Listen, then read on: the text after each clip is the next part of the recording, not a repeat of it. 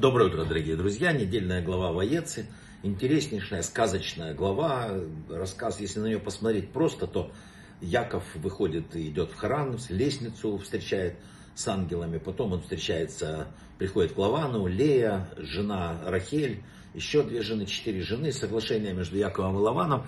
То есть, ну, целая история жизни нашего праца Якова. Но это очень мистическая глава, очень такая, и в первую очередь это связано вот именно с тем моментом, когда Яков увидел лестницу, по которой ангелы опускаются и спускаются, спускаются и, под, и опускаются. Мы поговорим еще об этом, это, это вообще уникальная вещь, но Яков первый учил, что Бога надо искать прежде всего внутри дома. Лестница Якова это модель нашего влияния на мир. Мы можем поднимать действительность и опускать ее.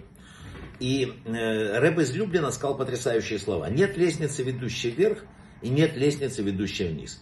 Она может быть дорогой на небо или путем падения вниз. Все зависит от того, как человек пользуется лестницей. Вот все, что у нас есть в этом мире, вот если мы не в это смотрим, если мы вглядываемся, пытаемся разобраться, тогда мы поднимаем эту действительность.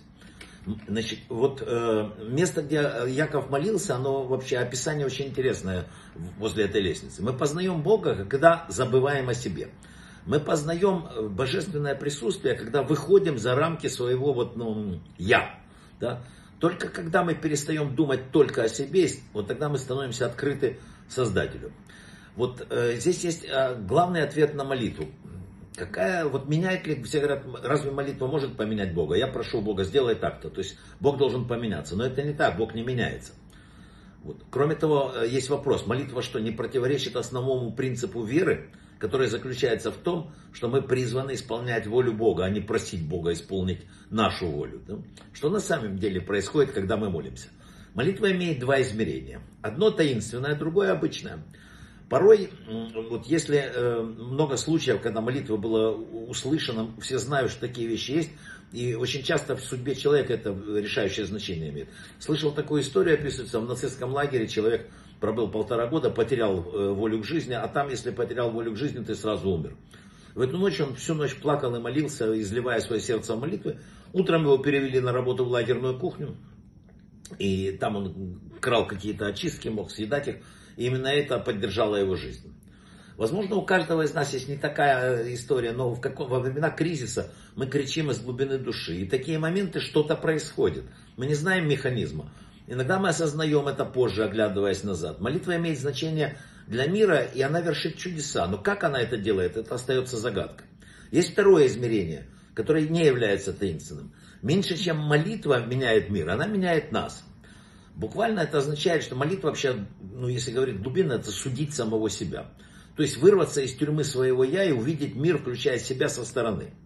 Молитва это когда мы нам, я замолкает на мгновение, и мы осознаем, что не являемся центром мира. И что есть тот, кто решает это, и к которому можно обратиться, и он все решает. Существует реальность такая снаружи. Если мы э, могли бы задать себе вопрос, перестать точнее задать себе вопрос, как это влияет на меня, то мы увидели, что вокруг чудеса. Существует огромный мир краси, прекрасный мир. Иногда требуется очень большой кризис, чтобы заставить нас осознать, насколько зацикленными на себе мы были.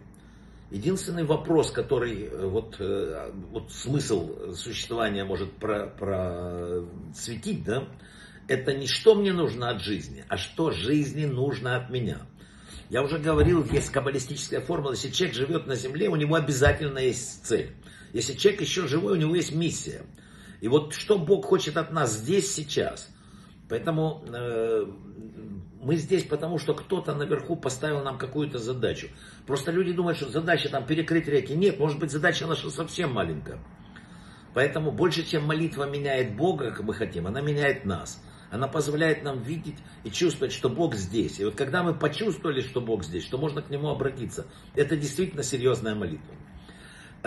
Знаете, был такой случай с э, Авнером, Игудой Авнер, он был помощник э, пяти премьер-министров Израиля. И он пришел к Любавическому рэбу и спросил, какие цели ты ставишь перед собой как лидер поколения? И он им ответил, что обычно свечой называют кусочек воска с фитилем по центру. Но когда она становится настоящей свечой? В тот момент, когда зажигают фитиль. Воск это тело человека, а фитиль это его душа. Когда пламя вот, э, приближения к Богу, какое-то освещение мудростью какой-то зажигает душу человека, то он становится совсем иным. Именно это я и пытаюсь сделать, сказал Любавический рэпер. Я разжигаю души. Да? И надо понять только очень важную вещь. Молитва это то, что соединяет нас с Богом. Молитва это то, что соединяет нас с какими-то такими невероятными небесными силами, которые могут повернуть мир. Но молитва не может быть э, только одним моментом нашей жизни. Мы должны ее окружать другими действиями. Мы должны что-то делать. Мы должны слушать то, что нам сказал Бог.